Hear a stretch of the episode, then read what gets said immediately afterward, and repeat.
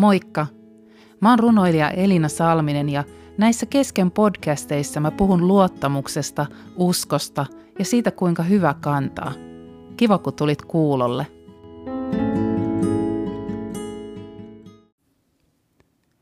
Tässä podcastissa mä ajattelin kertoa vähän tarinoita kulissien takaa.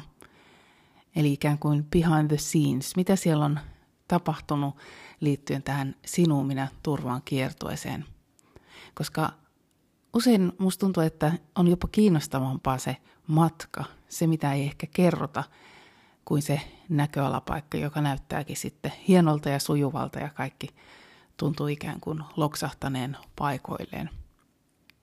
Mutta mä haluaisin kertoa sulle kolme semmoista romahdusta, jotka tapahtuu mulla itsellä tässä ihan viimeisen kuukauden aikana, jotka kuitenkin selkeästi oli ikään kuin ehkä tarkoitettuja tähän mun matkalle ja, ja vei sysäs mua jotenkin eteenpäin. Mutta lähdetään vielä vähän kauempaa. Ää, mennään vuosi sitten kevääseen, jolloin alkoi Ukrainan sota ja, ja se psalmi 31 kolahti muhun vahvasti. Ja mä tiedän, että teissä kuuntelijoissa on tosi paljon niitä, jotka on kuunnellut kaikki mun podcastit. Musta ihan mahtavaa, kiitos kaikesta palautteesta, mitä tuolla ää, Sinun minä turvaan kiertueellakin on saanut teiltä. Se todellakin rohkaisee mua tekemään näitä jatkossakin. Mutta se psalmi 31 kolahti mun vahvasti ja tein siitä tänne ää, Spotifyhinkin muistaakseni seitsemänkö niitä on jaksoja siitä psalmista 31. Ja ja tota, jotenkin sen kevään jälkeen tuli vahvasti semmoinen olo, että, että onkohan jotain nyt tulossa, että, että en tiedä, että mihin suuntaan mä oon nyt menossa. Mullahan tämä mun yrittäjyys ö, on silleen hassua, että mä oon tosi paljon kulkenut tyhjän päälle. Mulla on ö, aika paljon semmoista ikään kuin tilaa mun ö, edessä ja mä vaan niin kuin aina löydän itteni jostain, ihmettelen, että – okei, tänne mä olin tulossa, vaikka, vaikka tota, kalenteri onkin näyttänyt ihan tyhjältä ja ei ole todellakaan silleen, että monta vuotta eteenpäin olisi kalenteri täynnä ja kaikki olisi selvää, vaan mä aika paljon joudun kulkemaan sen luottamuksen varassa ja katsomaan, että, että mikähän näistä asioista toteutuu ja mihinköhän mä oon nyt menossa. Mutta tämmöinen olo oli myös äh, silloin viime kesänä, kun me reissailtiin tuolla Lapissa ja Norjan Lapissa ja – ja jos olet kuunnellut näitä podcasteja, niin muistat, kuinka mä kerroin siitä riisukengät ää, ajatuksesta, joka seurasi siellä mun matkalla. Se löytyy jaksosta 69, jos et ole sitä kuullut. Mutta se ajatus jotenkin vahvisti sitä, sitä tunnetta, että, että mitähän on tulossa.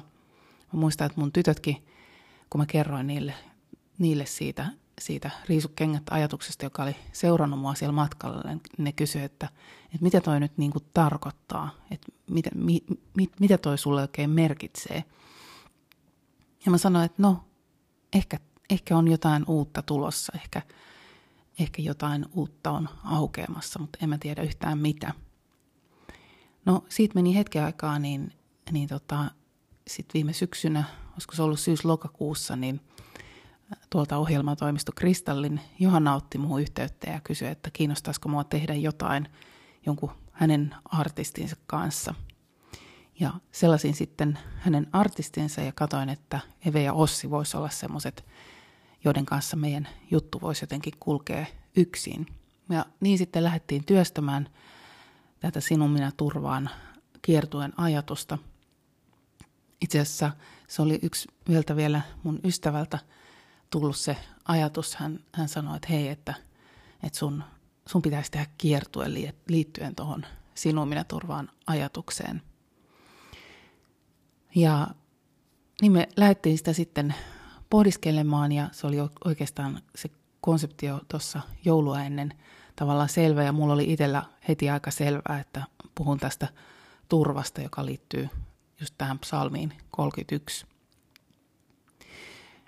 Mutta sitten sitä lähdettiin myymään kirkoille ja jotenkin näytti siltä, että, että ne innostu, mutta sitten kuitenkaan siellä ei tapahtunut mitään. Kirkoillakin on rahat aika vähissä monilla seurakunnilla. Ja, ja mä olin tosi pessimistinen, niin kuin mä oon aina monissa asioissa. Ja, ja mulla oli, mä olin jo tosi monta kertaa laittamassa sinne Johannalle viestiä, että, että no unohdetaan tämä koko juttu, että no ei mua haittaa, että jos ei tästä tule mitään ja no ei siitä nyt varmaan tule mitään ja muuta. Mutta sitten mulla tuli vahvasti sellainen tunne, että mä en saa laittaa semmoista viestiä, että mä en saa puhua tälle jutulle ikään kuin huonoa. Mä en saa ikään kuin kylvää tähän nyt mitään semmoista pessimistisyyttä, että tätä hommaa ei tapahtuisi. Tämä ei ole itse asiassa musta kiinni, että tämä ei ole mikään mun projekti, vaan tää on, täällä on joku suurempikin tuottaja taustalla. Ja niin sitten kävi, että saatiin tosiaan tämä, nämä viisi keikkaa tähän keväälle sovittua ja tota, tuntui ihmeelliseltä, että okei, että tämä nyt todellakin tapahtuu ja, ja tota, kaikki on ollut tosi mutkatonta ja hienoa just siinä Kristallikustannuksen ja Even ja Ossin kanssa. He on aivan huikeita tyyppejä yhteistyö on ollut tosi, tosi helppoa ja, ja semmoista jotenkin joviaalia tuntunut siltä, että on tosi kiva tehdä, koska jotenkin ajatukset on mennyt hirveän hyvin yh- yksin. Mutta nämä romahdukset, jotka tapahtuivat, niin nämä oli ihan tämmöisiä mun henkilökohtaisia. Ja ensimmäinen oikeastaan ää, tuli tosi tosi lähelle mua itseään. Ää, sen ää, oltiin pidetty Eveni Ossin kanssa semmoinen IG-live, joka meni hyvin ja, ja tota, mä olin silloin sitten menossa tiistai-aamuna tonne radioon, Radio Dayhin puhumaan vielä tästä Sinun minä turvaan kiertueesta ja, ja mun piti tehdä siellä ää, pari mainosklippiä myös tähän kiertueeseen liittyen. Mutta sitten maanantaina ää, meille syttyi kotona järjetön sota. No, ne kaikki tietää, jotka on ollut pitkässä parisuhteessa, niin, niin aina, aina silloin tällöin tulee semmoisia riitoja enemmän ja vähemmän. Me ollaan oltu syksyllä 25 vuotta naimisissa ja tota, ollaan toki riidelty paljon tässä matkan varrella, mutta muutamia semmoisia riitoja on ollut, jotka on niin ollut tosi tosi isoja ja semmoisia jotenkin pysäyttäviä, jotka tuntuu vähän siltä, että no mihin suuntaan me lähdetään, että lähdetäänkö me nyt samaan suuntaan vai eri suuntiin. Ja tämä riita oli sellainen, että, että tuntui, että, että nyt, niin kuin, nyt ollaan niin kuin aika vakavan äärellä. Se tuli aika puun takaa ja, ja tota, me ei saatu sitä silloin heti maanantaina selvitettyä ja, ja mä vaan itkin sen koko maanantai – päivän ja tota, mun mies lähti yöksi töihin vielä ja, ja, ja tota, sovittiin, että no jatketaan puhumista huomenna, mutta silti mä olin aivan hajalla. Mä vaan itkin oikeastaan koko sen maanantai tiistai välisen yön. Ja mä ajattelin, että nyt, nyt tästä niinku, nyt mun elämä romahtaa. Ja, ja tota, no mä olin tiistai-aamuna laittanut sitä kellon herättämään tyylin ennen seitsemää, että mun pitäisi kahdeksaksi ehtiä sinne sinne radioon, mutta mä heräsin sitten silloin tyylin puoli seitsemän ja aloin saman tien itkemään uudestaan ja, ja olin ihan romunoimaan, että, mä en voi mennä sinne radioon, mä voin mennä, mä en niin pysty puhumaan mitään, että ei sit tule mitään, jos mä rupean suorassa lähetyksessä itkemään, että mä oon niin hajalla ja, ja mun mies sitten tuli töistä ja sanoi sillekin, että mä en vaan nyt voi mennä, että, että mä, että mä oon nyt ihan hirveä ihminen, mutta mä vaan laitan nyt viestiä sinne, että mä en tuu. Että, että ei voi mitään, että mä oon nyt niin kuin mä olisin sairastunut, että en mä pysty, kun mä vaan itken koko ajan. Itkin sitäkin sanoessani ja mun mies on itse radiossa töissä, hän tietää sen, että okei, että on se nyt vähän ikävä, jos semmoinen suoran lähetyksen vieras ei tuukkaa sinne. Mutta sitten sanoin, että okei, että no laita sille viestiä ja, ja tota, laitoin sille toimittajalle WhatsAppissa viestiä ja useankin viestin, että, että mä en nyt pysty tulemaan, mulla on hirveä päänsärky ja, ja näin. En mä sitä tietenkään avannut siinä kohtaa, mikä kriisi oli niin kuin kyseessä. Mutta sitten mä huomaan, että, ja sitten mä päätin, että no mä menen nukkumaan. Mä oon yleensä semmoinen, että mä en peidaa mitään tilanteita, mä oon luotettava, mutta nyt mä ajattelen, että mä en, niin kuin, mä en vaan pysty. Että nyt on semmoinen, että mä en pysty. Ja tota, sitten ää, huomaan, että se ei se toimittaja ei näe niitä viestejä, että se ei ole lukenut niitä, se ei ole jotenkin huomannut niitä. Mutta ajattelin, että no ihan sama silti, että jossain kohtaa se huomaa, että mä en sinne tuo, että mä menen nukkumaan. Ja menen sitten takaisin sänkyyn ja, yritän saada unta. No sit mä en tietysti saanut enää unta. Ja vähän aikaa siinä on. Ja ihan kun mulla olisi tullut semmoinen yhtäkkiä semmoinen piikki persuksi, semmoinen adrenaliinipiikki, että okei, okay, no nyt mä lähden. Vedin pikkasen ripsaria niihin aivan itkettyihin silmiin, ihan niin kuin täysin, täysin kylmiltäni ja tota, lähdin ajamaan. Siis tämän keksin tyyli 15 yli 7 ja kahdeksalta piti olla suorassa lähetyksessä Pasilassa. Ajan täysiä Vuosaaresta sinne Pasilaan ja sanoin vaan, että, että nyt Jumala, että, että sä tiedät, että mä oon aivan romuna, että nyt mä rupean itkettää nytkin, kun mä kerron, koska mä muistan sen fiiliksen niin täysin. Että nyt sun niin kuin, täytyy kantaa se, se kaikki ylimääräinen, että mä en pysty nyt, nyt niin kuin mitään, mitään yhtään ylimääräistä. Että anna mulle parkkipaikka, hoida kaikki, kaikki niin kuin pikku triviaali asiat. Ja se oli ihan täynnä autoja se Pasilan alue, mihin mä ajoin. Ja mä vaan, että no, anna mulle parkkipaikka. Ja mä ajan siihen tiehen ja siinä on yksi parkkipaikka. Auto siihen, juoksi sinne, sinne ää, tota, radiotoimitukseen ja siitä suoraan lähetykseen. Pyin vähän kyyneleitä. Ja se meni tosi hyvin. Ei siinä mitään. Sitten mä jotenkin semmoinen y- yliymmärryksen käyvä rauha, niin kuin te monet tiedätte, niin laskeutui mun päälle. Ja sitten sen lähetyksen jälkeen vielä mun piti tehdä ne radiomainokset, mitkä sekin oli tuntunut niin kuin aivan hullulta silloin aamulla, kun mä olin herännyt itkien. Mä menin siihen studioon ja se sanoi, että no, että puhupa ne tuohon noin. Mä olin edellisenä iltana itkien ne niin kuin miettinyt, että no mitä mä sanon, oh, ja muutaman kerran takellellut ne siellä itkien olohuoneessa. Sitten mä menin siihen studioon, mä luen sen, sen tota, mainoksen. Ja sitten sanoo sieltä, että no, se on oikeastaan tosi hyvä. Haluatko lukea vielä uudestaan? No sitten mä luin uudestaan. Joo, se on tosi hyvä. Sitten me tehtiin toinen mainos. Mä luen sen. Joo, se on tosi hyvä. Ei siihen tarvi mitään korjaa. Jos sä nyt haluat, niin lue se toisen kerran. Okei. Okay. Mä luin ne niinku kerralla sisään. En mä ole mikään mainosten ammattilainen todellakaan. Mutta mä ajattelin, että se oli vaan sitä, että jotenkin multa otettiin se ylimääräinen pois. Mä toivon, että sulla on ollut joskus sellaisia tilanteita, että, että sä voit kokea, oot voinut kokea sen niin kuin Jumalan rauhan, joka, joka, joka vie tavallaan sen, että sä pystyt vaan niin kuin keskittyä tietyllä tavalla siihen, että sä selvit jostain tilanteesta niin kuin hengissä ja Jumala hoitaa sen kaiken tilpehöörin siitä, siitä viereltä, koska se on niin kuin mieletön kokemus. No, sitten mä tota, tulin kotiin ja silloin tiistaina se sitten saatiin, me saatiin puhuttua ja päästiin niin tosi, tosi syvälle sinne kipupisteisiin, ää, mistä se riita oli tullut ja, ja päästiin oikeasti sinne niin kuin meidän omien haavojen tasolle. Meidän omat haavat oli kohdannut toisensa ja siitä oli tullut se kauhea, kauhea jotenkin kipu. Ja taas päästiin niin kuin askelta eteenpäin jopa avioliitossa – ja taas mulle vahvistui se ajatus, että, että mun täytyy puhua tuolla kiertueella niistä haavoista, koska me ollaan niin, me ollaan niin kipeitä kaikki, me ollaan tosi, tosi haavoitettuja. Ja se jotenkin paikka siitä, kuinka Jesan kirjassa sanotaan, että hän kärsi rangaistuksen, jotta meillä olisi rauha. Hänen haavojensa hinnalla me olemme parantuneet. Niin tavallaan se vielä vahvistui se ajatus, että kuinka Jeesuksen – haavat siellä ristillä on niin kuin tavallaan se reitti ja se juttu siihen, että ne meidän, meidän haavat vois parantua.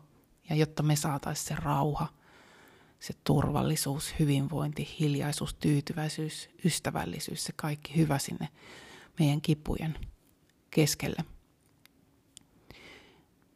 Mutta se oli semmoinen ensimmäinen romahdus, jossa tosi vahvasti myös se Even ja Ossin laulu Anna mun kaikki kestää, uusi hieno laulu, ää, jonka tota, ne myös tuossa kiertoilla laulo, niin kolahti Anna mun kaikki kestää iskut, ää, joita, ei kun, ota, Anna mun kaikki kestää iskut, joita ei voi estää. Miten se nyt meneekään, mä muista, mutta joka tapauksessa se Anna mun selvitä tästä, löytää vielä hopeareunus hämärästä – ja niin kauan kun en voi iskuja estää, anna mun kaikki kestää. Jotenkin näin se menee. mutta se oli tosi, tosi vahva ja tuli niin kuin tosi lähelle itseä. No sitten me lähdettiin kiertueelle, me aloitettiin se tuolta ää, Limingasta Oulun alapuolelta. Hirveä lumimyrsky oli vielä, tuntui jotenkin hassulta ajatellakin, että 23.3. eli tota, niin kuin vajaa kuukausi sitten oli niin, kuin niin kauhea talvimyrsky vielä, mutta tota, aloitettiin siellä ja meni tosi hyvin. Ilta siellä oli paljon porukkaa Limingan kirkossa ja kaikki, kaikki meni niin kuin ihan silleen kuin pitikin. Ja saatiin hyvää palautetta eikä siinä mitään. Mä olin siellä mun tyttären Rosan kanssa, 20-vuotiaan tyttären kanssa ja me mentiin sen jälkeen sinne hotelliin. Ja jotenkin siellä niin kuin hotellissa mä rupesin katsoa niitä kuvia ja videoita, mitä sieltä oli otettu. Ja, ja tota, sitten yhtäkkiä vaan semmoinen jäätävän käsittämätön niin kuin häpeä alkoi niin kuin valumaan siihen hotellihuoneeseen. Mä istuin siellä lytyssä siellä tuolissa ja tota, ää, tästä mä kerroinkin sitten siellä peräseinäjoilla vähän. Mutta mä jotenkin kaikki, mitä mä katsoin niissä kuvissa, niin mä rupesin katsoa mun käsiä, että miksi mä liikutan niitä noin, miksi mä seison noin, miksi mä sanon tolleen. Ja jotenkin se semmoinen niinku ihan loputon niinku vajoaminen, ihan kuin niinku se, se mun häpeä haava, josta mä halusinkin puhua ja mistä mä olin puhunut siellä. Se vanha jotenkin semmoinen jopa vähän niin kuin arpeutunut rupesi uudelleen aukeamaan ja niin kuin magneettina kisko mua sinne, että, että voi ei, että ootpa sä ollutkin huono, että, että, että Elina saisit hyvä, jos edes vähän niin kuin joku muu vähän niin kuin, silleen, niin, niin kuin joku silleen pikkasen sääli ja sanoo, että no kyllä se oli ihan hyvä, mutta saisit vähän niin kuin parempi, jos saisit vähän niin kuin joku muu. Ja tämä oli huvittavaa silleen, että koska silloin kun mä suunnittelin tätä puhetta, niin mä halusin puhua häpeästä. Mä tiesin, että mä haluan puhua siitä häpeästä, mutta mulla oli vähän semmoinen olo, että mä en ihan saa kiinni siitä tunteesta. Ehkä mä oon niin mennyt tästä silleen eteenpäin, että mä en niin oikein saa nyt siis sit silleen vahvasti kiinni. Mutta nythän mä olin niinku aivan siellä ytimessä, niinku oikein löllyin siellä, siellä tunteessa. Ja mulla ihan niinku silmien eteen tuli semmoinen niinku, vähän niin kuin diakuva siitä, että, että mä haluaisin semmoiseen pimeeseen mustaan kellariin nyhjättämään sinne yksin, että mä haluaisin piiloa. Ja se on tosi huvittavaa, jos sä oot lukenut mun kirjoja, äh, esimerkiksi pohjakirjaa tai kirjoita se kauniiksi, missä mä kerron nimenomaan siitä kokemuksesta, kuinka mä oon tavallaan noussut sieltä mun omasta pimeästä kellarista pois – ja nyt se niin kuin, tavallaan se tunne, se häpeän tunne niin kuin sanoi, että hei, tiedätkö sulla on yksi turvapaikka. Että se on se, että kun sä menet takaisin sinne piiloon, että sä et ole näkyvä. Ja, ja tota, mulla jotenkin niin kuin hirveän vahvasti tuli semmoinen tunne, että, että mä olisin hyvä, jos mä saisin niin kuin olla vähän muu. Että mä saisin, yhtäkkiä tuli kaikki kaverit mieleen, että kun mä saisin tolta niin kuin huumorin tajua, tolta mä saisin ton karisman ja tolta mä saisin ton äänen ja tolta ton kropan, niin sit mä olisin hyvä. Vähän niin kuin sille liimattu, sille leikattu lehdistä kuvia ja tolta toi ja tolta toi. Eihän se näytä enää keneltäkään. Se on niin kuin ihmishirviöhän sellaisesta tulee. Mutta se oli se kuva, joka jotenkin vahvasti tuli mulle, että sun pitäisi olla tollanen. Ja musta se on jotenkin huvittavaa tavallaan se, että kuinka kun Raamattu puhuu siellä alussa niin vahvasti siitä, että Jumala loi ihmisen hyväksi ja se sanoo koko ajan, että sä oot tosi hyvä, sä oot tosi hyvä. Niin sitten se häpeä tulee ja se sanookin, että sä olisit hyvä, jos sä olisit vähän joku muu. Että se tulee niinku pikkasen kierrosti kertomaan, että et sä, et sä oo, et hei, sä et ole hyvä, vaan sä oot hyvä, jos sä olisit vähän muu, joku muu. Ja mä luulen, että se on se kamppailu, jonka kanssa me monet joudutaan käymään. Tai sitä, sitä taistelua, että, että riitänkö mä ihan tällaisena kuin mä oon. Just tämmöisenä, tämmöisenä näin. Ja niin mä sitten siellä löllyin siellä omassa suossani. Onneksi on hyviä ystäviä. Esimerkiksi Hanna Kivisalo, jolle ää, laitoin viestiä, että musta tuntuu ihan täältä ja se sieltä mua kovasti osas ää, rohkaista.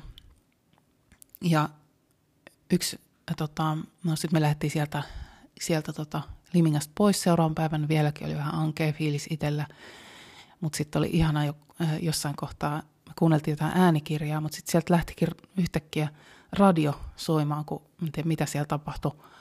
Piuhat yhdistyi jotenkin hassusti meidän kesken meidän äänikirjan, niin sieltä alkoi soimaan laulu Päivä vain ja hetki kerrallaansa. siitä lohdutuksen aina saan yksi laulu, jota myös Eve Ossi on laulanut tuolla meidän keikoilla. Ja minä itken ajan sieltä lumipyryssä limingasta pois ja itken, kyllä päivä paina hetki kerrallaan. Mm, että tällaisia, tällaisia tota, ää, romahduksia liittyy liminkaan. Yksi semmoinen tota, vinkki, että jos tykkäät kuunnella saarnoja muutenkin, niin mä kuuntelen tuolta Amerikasta semmoista kuin Elevation Church. Se löytyy myös Spotifysta englanniksi, siis puheita. Ja no yllättäen siellä sitten sattuu olemaan ää, heti silloin seuraavana maanantaina ää, tota, heidän Jumalan palveluksessa puhuttiin Gideonista. Se onkin semmoinen hahmo raamatussa, josta voisin pitää teille podcastin. Se on tosi kiinnostava se sen tarina, mutta se oli just tämmöinen ää, tyyppi, joka vähän kuvitteli, että se on tosi huono ja huonosta suvusta ja ei se ole mitään. Ja sitten Jumala tulee sille, tai ää, Jumalan enkeli ilmestyy sen eteen ja sanoo, että Herra on kanssa siis sinä urhea soturi. Että Jumala tavalla näki sen täysin erilaisena kuin miten se Kideon näki itsensä ja se tosi vahvasti kolahti just siihen kohtaan mulla sitä mun sisäistä kipua. Ja siellä on myös tämmöinen lause, kun käytä sitä voimaa, joka sinussa on. Se Jumalan enkeli sanoo Gideonille. Ja joskus aikoja sitten se on jo kolahtanut muuhun niin, että mä oon kirjoittanut itse asiassa, koska tuuli kuiskii kirjan siitä jopa runon ää, siitä käytä sitä voimaa, joka sinussa on. Ajatuksesta se menee itse asiassa näin. Käytä sitä voimaa, joka sinussa on.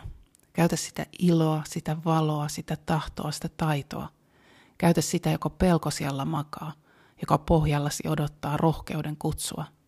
Käytä sitä, mitä sinussa jo valmiiksi on. Anna sille lupa ja tila, anna sen kokoonsa kasvaa. Sille kadehtien toisen omaa, vain voimaansa tuhlaa ja samalla heittää vuosiaan hukkaan. Sinänsä huvittavaa, että olisin voinut ihan olen itse kirjoittanut itselleni jopa tämmöisen rohkaisun, mutta siellä omalla pohjallani äh, ollessani niin tota, en taas jotenkin muistanut ja en, en pystynyt sitä muistamaan, että hei, että, että tota, tästä selvitään kyllä ja mä oon se urhea sankari. Mutta tota, taas tästä sitten häpeästä pääsin eteenpäin ja siellä tosiaan per, peräseinäjällä ne, jotka oli paikalla, jos täällä on niitä kuulijoita, jotka oli siellä, niin mä myös kerroin tästä Liminka-episodista, koska mä jotenkin tykkäsin siitä ajatuksesta, kun se, se häpeä tuli mulle niin konkreettiseksi. Ja mä uskon, että se on semmoinen kipupiste aika monilla muillakin. Ja sitten äh, auttoi myös sekin, sekin että tota, yksi mun ystävä, joka on työnohjaaja, niin, niin tota, piti mulle semmoisen hyvän työnohjaussetin ja tota, rooleista, erilaisista rooleista, mitä meillä on elämässä. Ja mä tavallaan saan myös vahvistusta sille omalle ammattiroolille niin tässä, tässä tota, kiertua jutussa.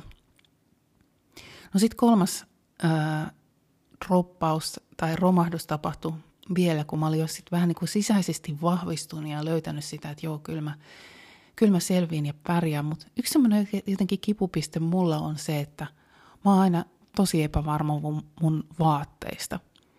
Mä en niinku, sitä ehkä näe, koska kyllä mä oon varmaan ihan kivan näköisissä vaatteissa on, mutta mä en jotenkin, se ei ole mulle mikään itsestään selvä. Mä en todellakaan niitä, jotka on jotenkin nuoresta saakka niin kuin tiennyt oman tyylinsä ja on ollut silleen, että no mä vaan laitan niin kuin päälle, mitä, mitä musta tuntuu ja sitten ihan sama, mitä muut ajattelee. Mä en ole todellakaan semmoinen, vaan mä oon hirveä jotenkin, että näytäks mä nyt tässä hyvältä ja onko tämä nyt se, joka näyttää multa ja kauheasti kyselen, kyselen niin kuin sitä muilta. Ja tota, no sit mä olin ää, niin kuin viikko sitten perjantaina menin yhteen Prismaan ja, ja tota, itse asiassa ää, täytyy suositella sellaista aivan ihanaa laulua kuin Huokauksen päässä, joka löytyy Spotifysta. Käy kuuntelemassa, jos et ole vielä kuullut. Laitoin sen korviin, se on ihan uusi kappale, joka on ilmestynyt tässä muutama viikko sitten – laitoin sen päähän, menin ää, tota, Herttoniemen Prismaan ja kuuntelen sitä, no, rupean liikuttumaan ja saman tien se oli jotenkin niin koskettava ja rohkaiseva se ajatus, että Jumala on koko ajan meistä huokauksen päässä. Ja katsoin, että no tuossa on tämmöisiä ale-juttuja, että siellä on semmoinen mekko 15 euroa ale-rekissä ja kävin kokeilemaan huokauksen päässä koko ajan tuolla korvissa ja, ja tota, otin sen sitten mukaan, ostin ja kokeilin kotonakin vielä, että äh, ei tämä ei ihan tälleen toimia. Sitten mä, mulla on katsottu mun tyttären kanssa sitä muodihuipulle sarjaa, niin mulla tuli oikein semmoinen muodihuipulle olo ja mä tota, rupesin tuunailemaan, sitten mä leikkasin sen kahtia sen, sen mekko, että haa, tästähän voisikin tulla jotain muuta, että jos tämä ei olisikaan mekko, että jos tämä olisikin tämmöinen viitta. Ja tota, mulla aina tota, mielessä se hiirikissalle räätälinä tota, satu joskus, kun mä ompelen, kun silleen, että no ei tästä tullutkaan housut, tästä tulikin sortsit, ei tästä tullutkaan sortsit, tästä tulikin hiuslenki tyyppinen. No mä sitä leikkelen ja, ja, tota, ja kyösin siitä sitten semmoisen viitan itselleni ja, ja tota, sit mun tyttärelle ja miehelle sitten, että no voisiko me mennä tälle? No joo joo, että hyvältä näyttää, että meet vaan sille ja ja tota, sitten mä edelleen vähän että epävarmaa, että no on, onko tämä nyt, kaikki tajuuks kaikki, että tämä on nyt tämmöinen niin Prismasta vedetty Elinan kyhäelmä ompelema viitta. Mutta kuitenkin päätin, että no mennään tällä, mennään tällä viitalla, koska mä tykkään semmoista leu, leuhuvista jutuista. Ja, ja tota, no sitten äh, ennen Kallion kirkkoa äh, lauantaina, lauantai-aamuna, ja, ja se Kallion kirkkohan oli siis mulle kaikista kaikista jännittävin näistä, koska se on niin ytimessä mun oma elämä. Mä oon helsinkiläinen ja mä oon ollut siinä ihan vieressä ää, mun opettaja, tai siis mun opettajuusvuodet, mun virka oli siinä niin kuin noin 300-400 metrin päässä siitä koulusta ja mä oon asunut siinä ihan vieressä ja mä oon siinä nimenomaisessa kirkossa käynyt kaikki koulun ää, Jumalan palvelukset, kevät- ja joulukirkot ja se oli jotenkin niin kuin tosi, tosi lähelle tuli omaa elämää. Ja myös se, että mä tiesin, että sinne tulee niin kauheasti kaikki tuttuja, niin mua tietysti jännitti, että mitä ne ajattelee. Ja siinä oli tosi, tosi iso jännitys sitä ennen.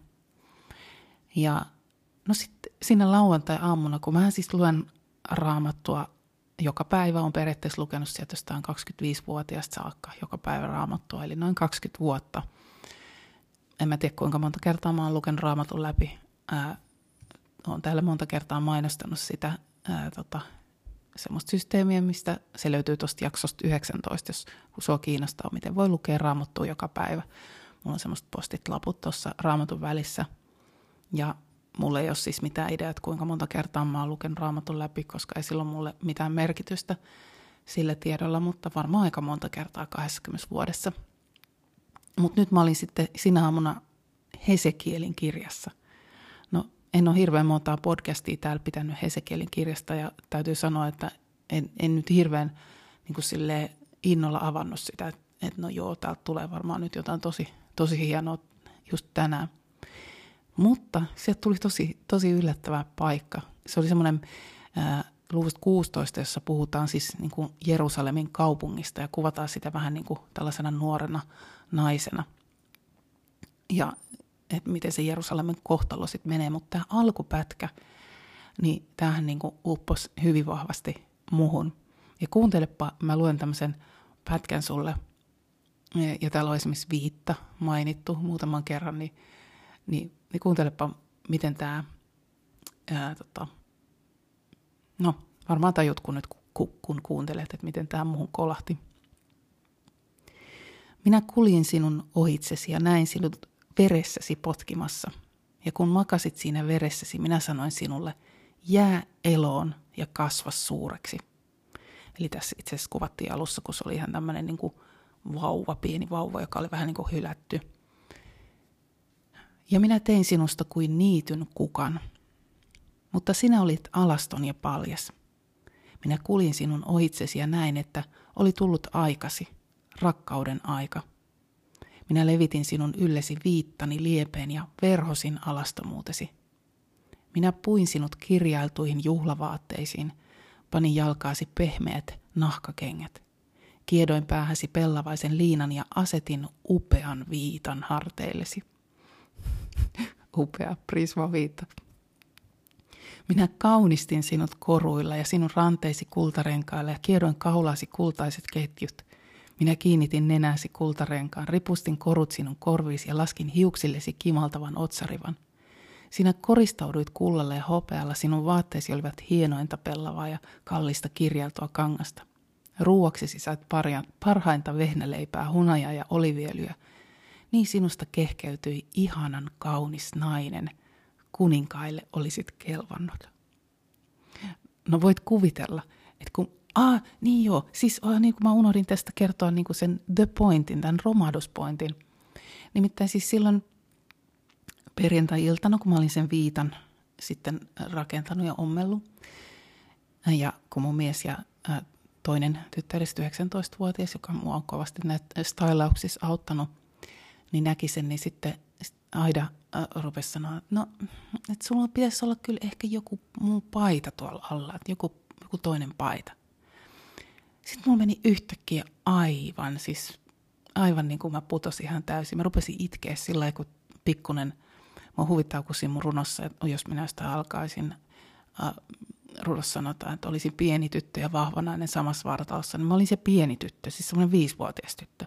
Mä rupesin itkeä ja huutaa, että mä en kestä enää, mä en mene enää yhtään, yhteenkään kauppaan ostaa enää yhtään paitaa mä en kestä, mä en kestä, mä en kestä, että mä kestän vielä sen mun, mun sisäisen epävarmuuteni, mutta mä en kestä tätä, tätä niin kuin, että mä oon epävarma ulkoisista asioista. Tämä tapahtui siis perjantaina ennen tätä raamatun kohtaa. Ja no, se on niin huvittavaa, että nämä, niin kuin, nämä mun kaikki romahdukset on tapahtunut tässä mun niin kuin, äh, ihan lähipiirissä ja, ja mun tyttäret – on saanut todistaa tätä hyvin, hyvin keskeneräistä äitiä 46V, mikä on mun mielestä hirveän hyvä heille niin kuin huomata, että, että tätä, tätä tämä keskeneräisyys tulee tarkoittamaan myös heidän elämässään. Mutta sitten mun 19-vuotias Aida lohduttaa, äiti, rauhoitu nyt, ottaa olkapä, olkapäistä kiinni. Rauhoitu nyt, katsotaan nyt yhdessä vielä. katsotaan nyt yhdessä, kaikki järjestyy äiti katsotaan yhdessä. Ja sitten mä puen niitä paitoja päälle. Sitten se sanoo, no hei, toi on hyvä, me tolla, toi on hyvä. Joo, eli tämä siis edelsi, edelsi tätä vielä, että mä oon niinku pikkasen sille ja sitten lauantain aamuna tulee tällainen hehkotus, että sinä kaunis, ihana nainen kuninkaille olisit kelvannut ja ja hän asettaa upean viitan harteillesi. Sitten mun mielestä huvittavaa, kun tuossa oli myös nämä pehmeät nahkakengät, kun mulla on semmoista tosi super mukavat pehmeät nahkakengät, jotka mulla on ollut kaikilla näillä tota, keikoilla. Mutta äh, jotenkin se, no mähän tietysti sitten lauantakin aamuna itkin tätä, koska musta oli niin mieletön se, että, että miten voi Jumala niin kaivaa ää, äh, tai antaa mun, niin kuin, että mä oon lukenut tätä Hesekielinkin kirjaa juuri silleen, että mä tuun just nyt lauantaina tähän kohtaan, joka just todella kolahtaa siihen mun ulkoiseen epävarmuuteen. Että mä oon jotenkin saanut nyt tämän sisäisen epävarmuuteni kasaan, että mä oon niin kuin alkanut ymmärtää, että hei, että käytä sitä voimaa, joka mun sisällä on, että, ja, että nämä haavat on tärkeitä ja mä voin puhua näistä. Niin sitten mulla on vielä tämä ulkoinen epävarmuus – niin sitten jotenkin maailmankaikkeuden luoja tulee ja he, hehkuttaa, että hei, sä, oot, sä näytät tosi ihanalta, sä oot kaunis nainen. Ja kun mä sinne Kallion kirkkoon niin astelin aivan ja suuressa jännityksessä ja näen, että siellä on tosi paljon porukkaa, niin mä ajattelin, että vitsit, että mä oon niin kuin, uh, Madeleine, Ruotsin kuninkaallinen. En tiedä, miksi mulla se Madeleine tuli mieleen, mutta että, kun tuossa olit kuninkaille, olisit kelvannut, että mä oikein suoristin ryhtini ja kävelin hyvässä ryhdissä ja ajattelin, että minä olen tosi kaunis nainen tässä mun Prisman upeassa viitassa, joka itse asiassa jotenkin aika hienosti ää, jopa kuvasti sitä mun, niin kun, ää, kun mä ajattelen, että mä oon tavallaan tosi tavallinen äh, just se, se prismatyyppi, mutta sitten siitäkin, että hei, et se on se, se niinku myös se Jumalan antama viitta äh, mun päällä. Ja tota, tässä, tässä tilanteessa mä voin kasvaa siihen kokoon ja, ja uskaltaa olla täällä, täällä tos, tällä paikallani.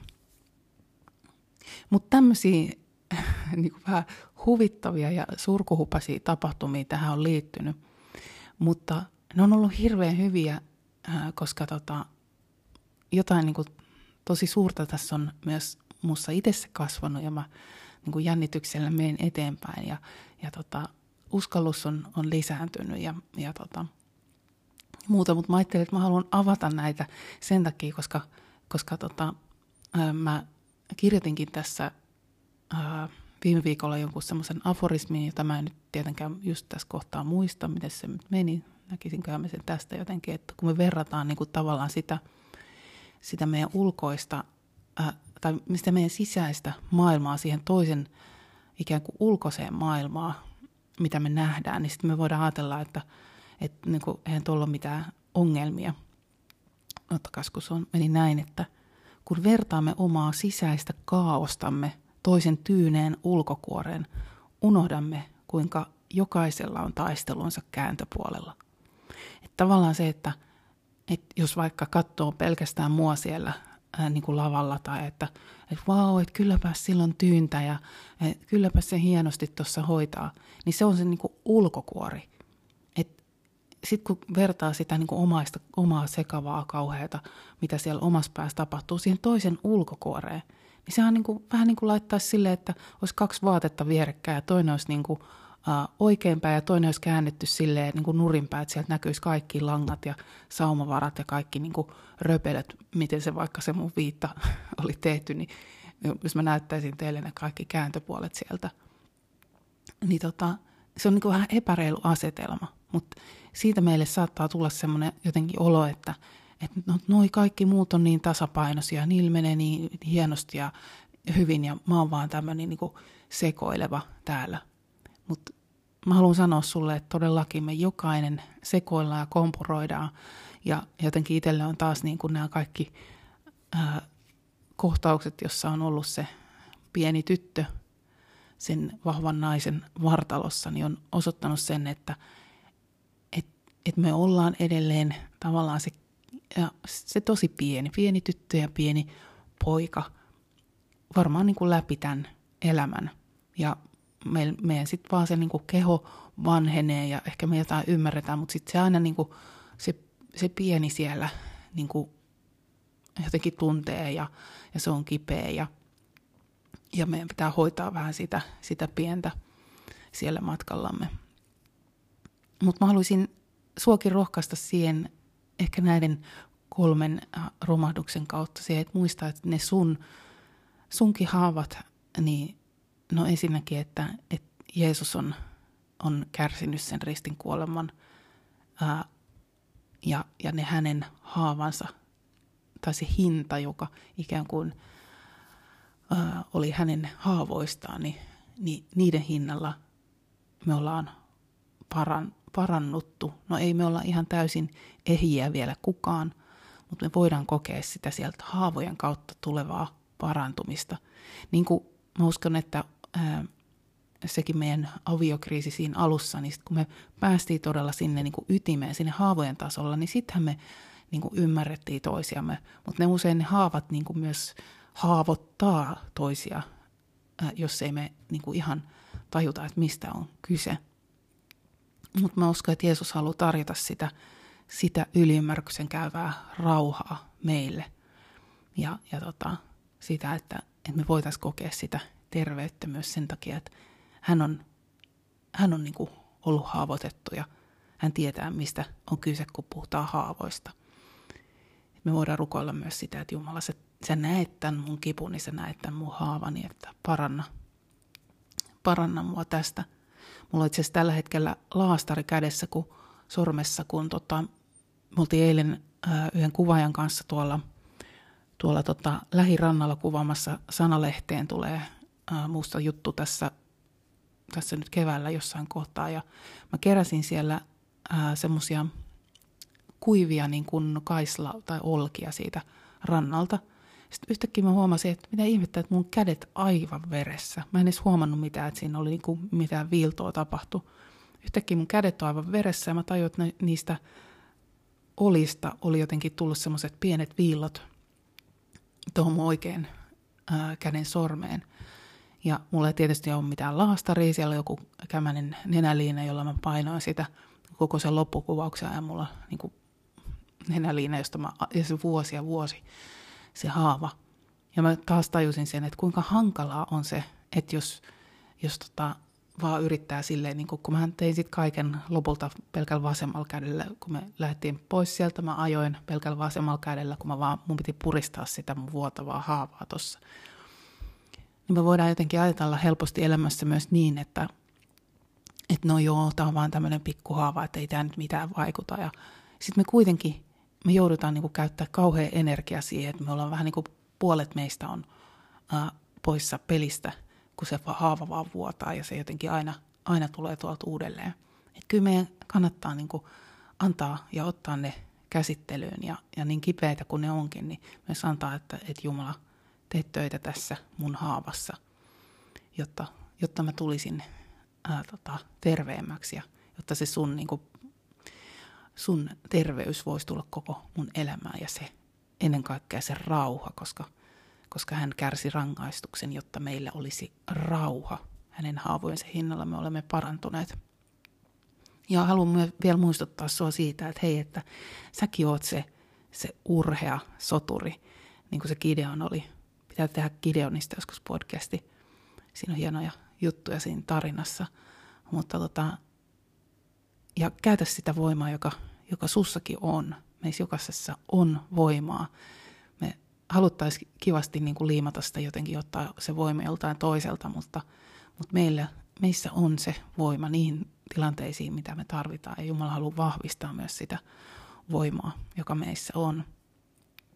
Ja mä uskon, että, että tota, tämä Hesekielin paikka tästä ihanasta naisesta tai ihanasta miehestä, niin tota, tämä kuuluu myös sulle – jos oot yhtään epävarma siitä, että miltä sä näytät, niin hei muista, että säkin olisit kuninkaalle kelvannut. Sä oot, sä oot ihanan kaunis nainen tai että ihanan komea mies, mies ja tota, sä voit ottaa rohkeasti sen. Sut on kauniiksi tehty, kauniiksi luotu ja sä voit ottaa ryhdin tonne selkään ja, tota, ja tietää, että, että sä oot siellä oikealla paikallasi. Mutta tämmöisillä ää, kulissien takaisilla pienillä tarinoilla halusin sua rohkaista sun oman elämäsi haasteessa. Ja jatketaan matkaa yhdessä eteenpäin. Ja vielä täytyy sanoa, että lämmin kiitos kaikille palautteista, mitä olette antanut näistä podcasteista. Se on se tosiaan lämmittää, niin kuin, ää, eikä pelkästään lämmitä, vaan antaa semmoisen tunteen, että, että kyllä näitä on merkityksellistä tehdä – ja tota, sille, että, että tota, saa, saa jatkamaan tätä, tätäkin projektia. Katsotaan, mihin jännittävää me itse kukin ollaan tässä menossa, koska johonkinhan me ollaan menossa, kun me oman elämämme keskellä kompuroidaan. Oikein aurinkoista kevätpäivää sulla. Moikka!